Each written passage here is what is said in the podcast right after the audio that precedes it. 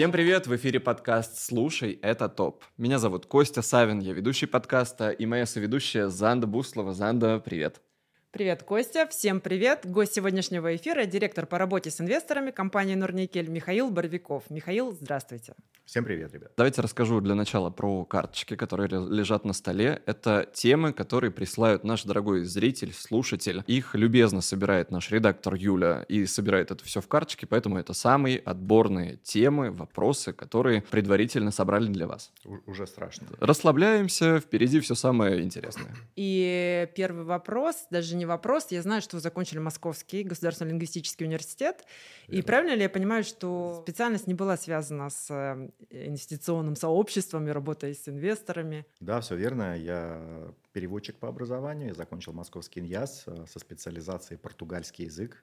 О. Вот так необычно, да. И после окончания вуза вообще-то я должен был ехать э, в дружественную Анголу в качестве военного переводчика. Но судьба Ничего распорядилась себе. иначе, и через какое-то время, после того, как я закончил институт, я стал работать тоже переводчиком, но, правда, в депозитарии биржи РТС на тот момент. И вот так вот, собственно, А, вот началось мое знакомство с фондовым рынком.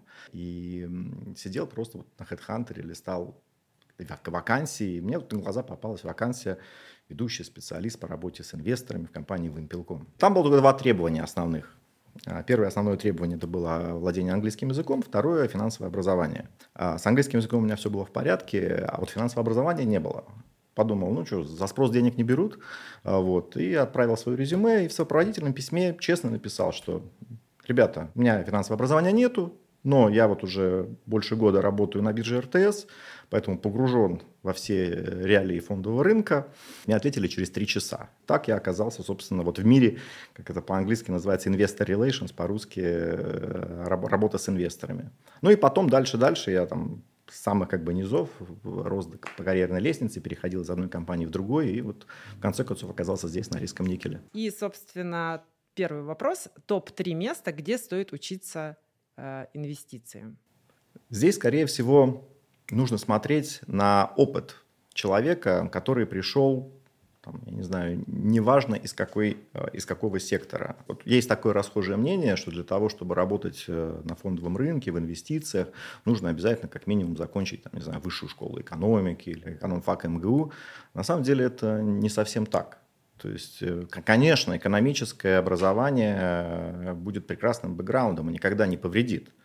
Но это точно не является каким-то краеугольным камнем для построения своей карьеры вот, э, в, в- в инвестициях. Чтобы не быть голословным, если мы возьмем а, десятку самых известных, самых успешных инвесторов за последние, не знаю, там 70 лет, вот на удивление там будет не так много людей а, с каким-то вот прям экономическим или финансовым бэкграундом. Пример вот Билл Гросс, а, основатель компании Пимка, крупнейшей инвестиционной компании, а, он по образованию психолог.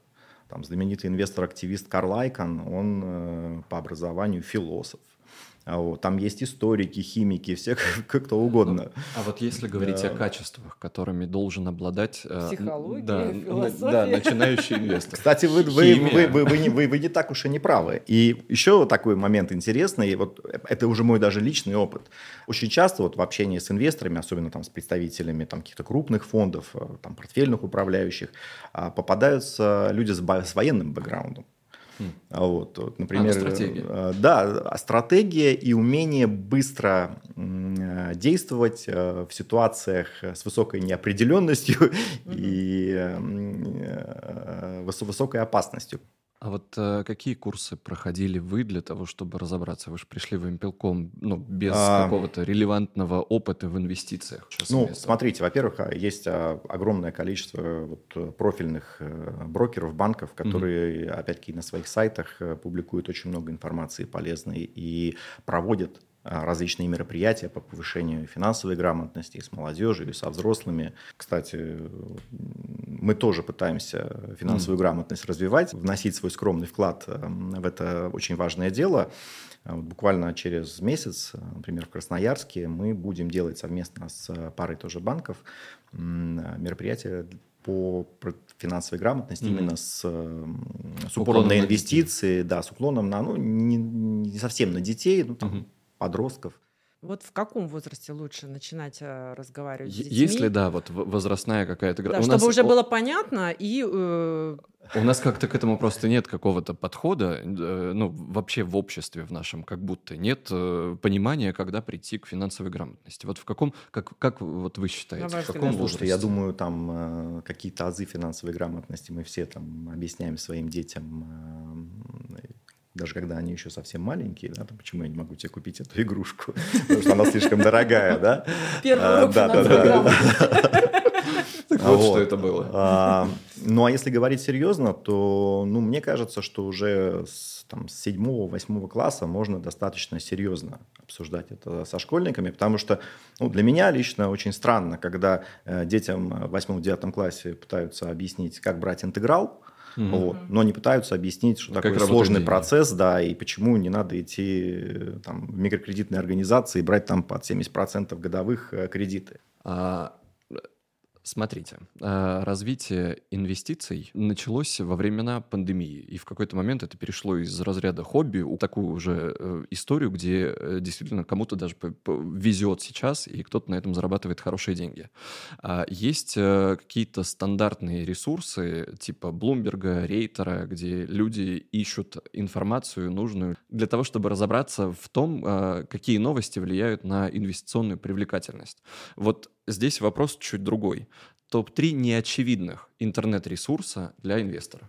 А, сейчас, опять-таки, все те банки, которые очень активно работают а, на привлечении именно физических лиц, а, завели соцсети специальные под инвестиции, где представлены практически все эмитенты, где идут бурные обсуждения разного накала страстей, так сказать. Вот, но при этом очень много полезной информации. Но это условный пульс. Да, это пульс в Тинькове, это профит в БКС, Smart Lab для таких более, скажем, поподкованных разных, да, немножко э, инвесторов. Но пульс, насколько, ну, условный пульс, а, это же обычные люди, и зачастую без какого-то релевантного опыта профильного такого, инвесторского. Ну, там по-разному бывает, да, то там действительно зачастую, как, знаете, очень много крутится вокруг таких ресурсов инфо-цыган разных, вот, которые рассказывают, как вы разбогатеете а, за, за час, стоит лишь только захотеть этого. Но на самом деле а, там также есть люди, которые реально реально управляют деньгами, а деньгами зачастую довольно большими. А так вот, вот эти все, честно говоря, я весьма скептически отношусь ко всем таким этим инстаграм-аккаунтам, твиттер-аккаунтам, которые активно э, пиарят какие-то инвестиционные истории. Э, зачастую это так, что называется загнать хомячков. А, собственно, этот вопрос мы уже озвучивали. Топ-3 причины, почему нужно разговаривать с детьми о финансах. Поэтому я спрошу о своих детях. Расскажите о своих детях и разговариваете ли вы с ними. Про первый урок финансовой грамотности мы запомнили. Как, как вы считаете, да, как быть дальше? Ну, конечно, разговариваю, да, у меня как бы, есть сын уже довольно большой, поэтому ему уже я все 10 раз объяснил, и, в принципе, как мне кажется, он с точки зрения именно финансовой грамотности человек достаточно подкован. Сейчас а большой это сколько лет? Ну, он уже учится в институте, а. в, ему 20 лет уже. А, вот. а дочка, вот ей 6 э, сейчас будет, э, с ней мы только начинаем. Как я уже сказал, это в основном Э, дискуссии из разряда скорее воспитательная, да, что, чтобы не баловать ребенка, там, что и, там, одна игрушка в праздник, а не, не чаще. Но она знает, чем вот. занимается папа на работе? Вот папа что делает? Вот, вот когда да, объяснить да. ребенку, чем Вот чем это самая большая проблема, там, почему папа постоянно с кем-то разговаривает по телефоне или... Э, говорит много непонятных слов. Да, почему папа, да, и зачастую не на русском языке, почему папа какие-то странные таблицы постоянно смотрит на компьютере. А, вот. Ну, но она очень, я когда она спрашивает, а вот папа, у тебя какая все-таки профессия? Я говорю, папа, моя профессия называется так. Она говорит, а что это? Я говорю, ну, это очень долго объяснять, но это очень редкая профессия, поэтому мало кто из пап твоих подружек тоже занимается этим. Но она была очень радостная, такая, о, мой папа редкая профессия, как здорово. Уникальный. Мой папа супергерой, получается. Ну, это, наверное, а, а, слишком, да. А был э, момент, что вы э, дарили своим детям первый инвестиционный портфель? Нет. Ну вот не ребенку старше. Нет, такого Нет. не было. Начинается инвестиционный портфель, нужно с тех денег, которые ты сам заработал. О, ну тоже да, тут, кстати, здравый подход, людей, да. на мой взгляд. А, Потому что тогда, получается, легко пришло, легко ушло. А вот когда ты сам заработал, начинаешь к этому относиться более серьезно. Конечно. Да. А, вообще общество людей очень боится изменений, а особенно изменений в части финансов. И вот начиная с апреля этого года у нас появилось такое понятие, а, которое, наверное, я тоже прошу чуть-чуть пояснить, цифровой рубль.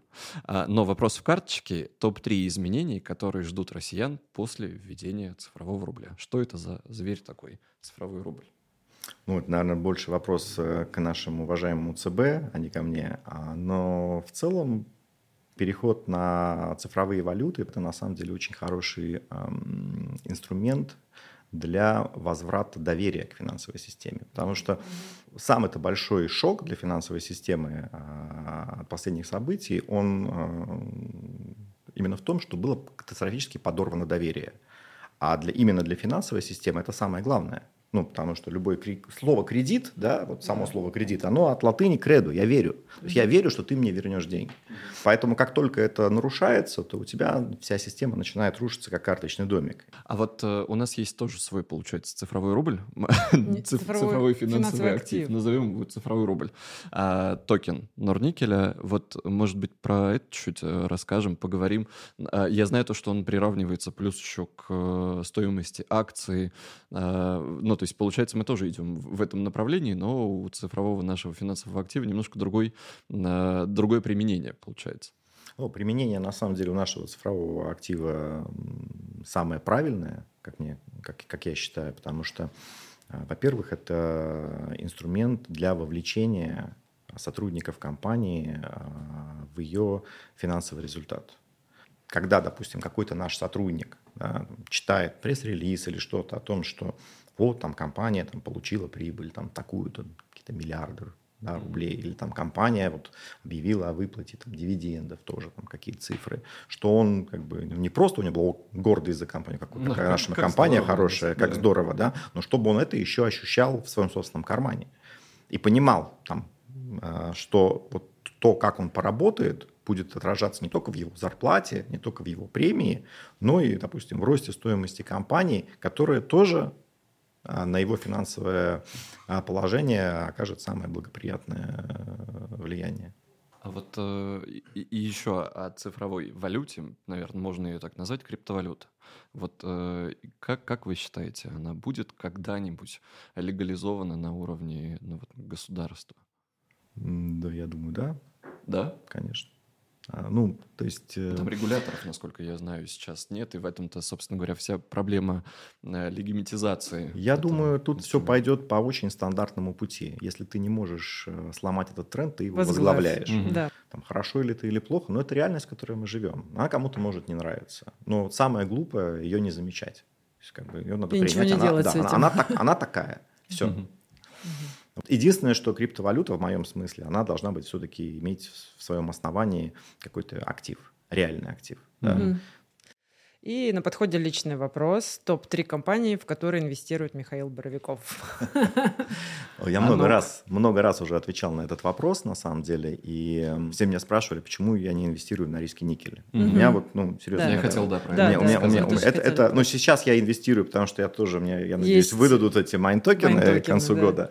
А вот. Но вот чтобы так активно инвестировать, я этого никогда не делал. Причем, где бы я ни работал, я никогда не инвестировал в ту компанию, в которой я работал. Именно по той простой причине, что, во-первых, я инсайдер, то есть я уже э, стою в каком-то привилегированном положении по отношению ко всем остальным.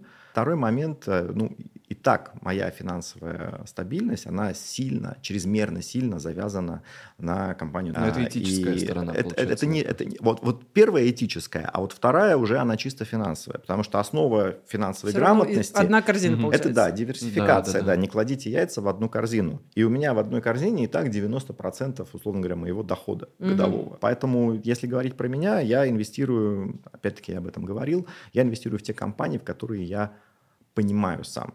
Ну, естественно, я инвестировал, э, я покупал Сбербанк, ну, потому что, ну, как бы если ты в России ты не инвестируешь в Сбербанк, ну, значит, ты плохой инвестор. То есть это просто э, кровеносная система российской экономики, которая, в принципе, не так плохо себя чувствует, а в учетах, с учетом санкций Сбербанк, наверное, главный бенефициар этих санкций. А вот, поэтому, да, это была моя инвестиция. И вторая моя крупнейшая инвестиция была это нефтянка, причем я там купил разные компании. Опять-таки, логика была очень простая. Нефть на дне начала отскакивать, судя по всему, угу. а рубль, наоборот, э, был сильно крепкий. Угу. И этот тренд должен был развернуться. Вот он развернулся, и, в общем-то, там было тоже все очевидно, что можно заработать на этом. То есть, я говорю, простая логика. То есть, ничего необычного. Вот тоже тут, знаете, финансисты очень любят создавать вокруг своих профессий, или там инвест, инвестиционные аналитики, какой-то ореол а, чего-то такого, чего, чего, да. Да, чего-то такого необычного. Этим, кстати, грешат еще юристы и программисты, я заметил. Но на самом деле не боги горшки обжигают. Это не точно не, знаете, не, не нейрохирургия и не запуск ракет в космос. Угу. Там все не так уж и сложно. Следующие карточки. А, это эм, стандартный вопрос, мы его задаем всем. А, Топ-3 способа борьбы с выгоранием. Ой, значит, способ номер один – это просто там, проводить время со своими детьми. Mm-hmm. Для меня это очень хороший способ там куда-нибудь сходить в парк погулять или, не знаю, там вот в музей. Вот второй момент. А, мне очень помогают расслабиться компьютерные игры. Так вот, да, я вроде... О, как? А в какой что играете? А, ой, слушайте, э, во, во многом... Во Зарубимся в КС. Это... Вот в том числе и в КС. Вот это на самом деле очень помогает. Ну, это больше шутер или стратегии все-таки а, опять? Стратегии. Я как бы под настроение, но дело в том, что это реально помогает тебе полностью абстрагироваться от работы, от всего, погрузиться совсем в другую токсичную атмосферу, что мне особенно нравится, mm-hmm. но токсичную по-другому, не как на работе, да, а вот, и отключить мозги. Вот это меня очень хорошо промывает, и прям иногда прям даже могу там зависнуть на много-много часов. Вот. А, и э, третий момент – это я очень люблю читать и вот узнавать для себя все что-то новое, чтобы мозги, скажем так, не спекались. У меня еще вопрос возник, вот пока вы говорили, отвечали на вопрос, что интересна всегда сфера. Мы, мы знаем, нам за кадром говорили, о, у вас Боровиков, он такой классный, он разбирается во всех секторах, потому что у него очень классный опыт и так далее. Это правда. А, и я, мне стало вдруг интересно, что, может быть, если не Норильский никель, то в какой бы сфере хотелось бы себя попробовать? А, наверное, интересно было бы вот именно интернет, потому что я в этом ничего не понимаю, да, и mm-hmm. хотелось бы в этом окунуться и посмотреть, как это работает. А второй момент, он диаметрально противоположный. А, из добывающих отраслей, наверное, интересно было бы в нефтянке поработать. А вот если говорить про эмоции, опять же, а, вот в инвестициях очень важно, как мы уже говорили, сохранять холодную голову. Вот, например, я поддаюсь, у меня тоже есть инвестиционный портфель, наверное, у нас они разные, у меня плохой, а, но и, и я всегда поддаюсь э, эмоциям, когда, особенно там был не так давно случай, когда там на 60% тот же самый, например, Сбербанк упал. Вот как э, подойти с холодной головой, если ты темпераментный Костя? Любой инвестор профессиональный, он мыслит категориями ну, относительной стоимости, как по-английски это называется relative value, но относительной стоимости. То есть mm-hmm. вот он понимает, что хорошо, вот у него портфель там состоит из каких-то бумаг, а, и одна бумага начинает падать. Прям падает, и он понимает, что, а, что как бы это была его ошибка, да, и, а, наверное, не стоило было покупать, и перспектив, судя по всему, там никаких нету. Что он делает такой в этом случае инвестор, если у тебя бумага упала на 10%? Он ее смело продает, получает минус 10% в лоб, угу. или, как говорится, ловит лося на угу. сленге да, да, тех, кто торгует. И э, в это время просто эти деньги, которые остались, покупает там бумагу, где он считает, что он эти деньги быстро отобьет, вот эти 10%, которые он потерял, что вот он видит, что да, все падает, и навряд ли это все отрастет, но вот тут есть параллельно бумага, она там может показать лучший эффект. Он теряет здесь 10, но потом зарабатывает тут 20. Что делает физик, когда у него бумага падает на 10%? Он, конечно, смотрит на красный монитор, э, обливается потом и думает, не, ну, ну отрастет же когда-нибудь. И оставляет. И оставляет. А потом Я она падает так. еще на 20%. Mm. Вот, вот это вот главная разница. И это надо... Вот, и вот это самая большая ошибка, наверное, которую делают начинающие инвесторы, которые вот э, сначала по эмоции что-то покупают, потом увидев что трейд, который он сделал, неправильный, Ждут, когда боится его признать и быстро закрыть даже с небольшим убытком, а пытается ждать, когда он отрастет. Иногда отрастает, но иногда, иногда, иногда, иногда нет. На ваш взгляд, на вот ваше самое большое поражение на инвестиционном поприще? Мой личный кейс, ну это, наверное, вот э, кризис восьмого года, Э, я тут только начинал работать, то есть я был молодой, там заработал как раз первые деньги, естественно, открыл себе счет. Это был 2006 год или 2005 год, ну прям довольно давно. И в принципе там рынок рос, я хорошо зарабатывал, очень радовался, что как здорово, какой я умный, хотя там на том рынке только даже пудель, наверное, бы заработал деньги. А, вот. А потом случился восьмой год, и на самом деле первые звоночки о том, что скоро все посыпется они начались там еще в июне восьмого года. Угу. Потом в сентябре случился этот кризис, банк, банкротство банка Lehman Brothers. Хотя уже там все, и вроде как я крутился в этой сфере, и там все люди говорили, что тут все неладно, надо как-то это сматывать удочки. Но я думал, да не, ну что, зачем? Отрастет, Отрастет там что-то припало чуть-чуть. А потом там сильно упало. Вот. И я тогда думал, ну, подумал, ну все, теперь-то уж точно упало очень сильно. А, я не то, что не закрываю позицию, я сейчас еще докуплю, а потом это все падает еще на 50%. Вот. Потом, правда, это все отросло через там, года три, наверное. Но, но факт в том, что это была ошибка, да, и как бы я ее осознал. А с другой стороны, ты не можешь считаться мужчиной, если ты не испытал маржин кол. Вот, поэтому, ну, наверное, у всех был такой, такие случаи в жизни. Мы уже немного затронули эту тему. Изменился ли портрет крупного инвестора Норникеля за последние годы? Если да, то как? Конечно, изменился, и ландшафт сейчас полностью поменялся. Вот, с учетом того, что огромное количество денег э, сейчас внутри страны, и люди, ну, многие, скажем так, уже четко решили, что связывают свою жизнь исключительно с Россией, остаются здесь жить и будут здесь вкладывать деньги здесь, поэтому этот приток мы видим.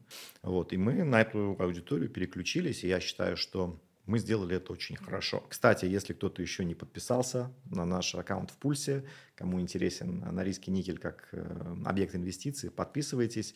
Мы там стараемся максимально доходчиво отвечать на все вопросы, в том числе да, даже на неприятные. И следующая карточка, она, в принципе, где-то созвучна и очень похожа на то, что уже было. А, Топ-3 сферы, в которые Михаил посоветовал бы инвестировать в 2023 году. Ох, какой вопрос.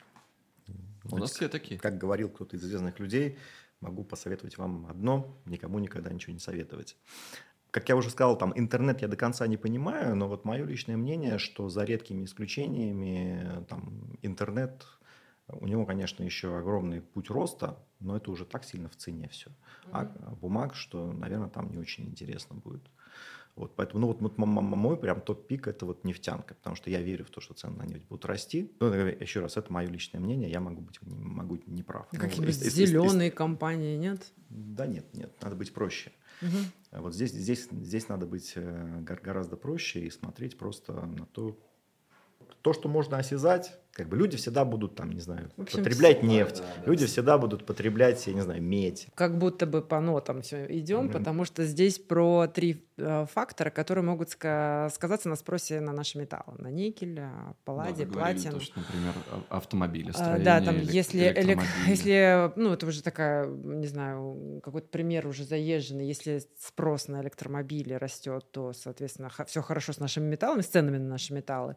А вот еще какие факторы могут могут повлиять на то, чтобы с металлами все было еще лучше? Ну, если мы смотрим вообще там глобально, да, то это в целом э, рост мировой экономики э, и, ну, скажем так, урбанизация, да, в глобальном масштабе. Mm-hmm. Вот если мы говорим про драгоценные металлы, то по- пока спрос, наверное, будет все равно генерировать э, автомобильная промышленность.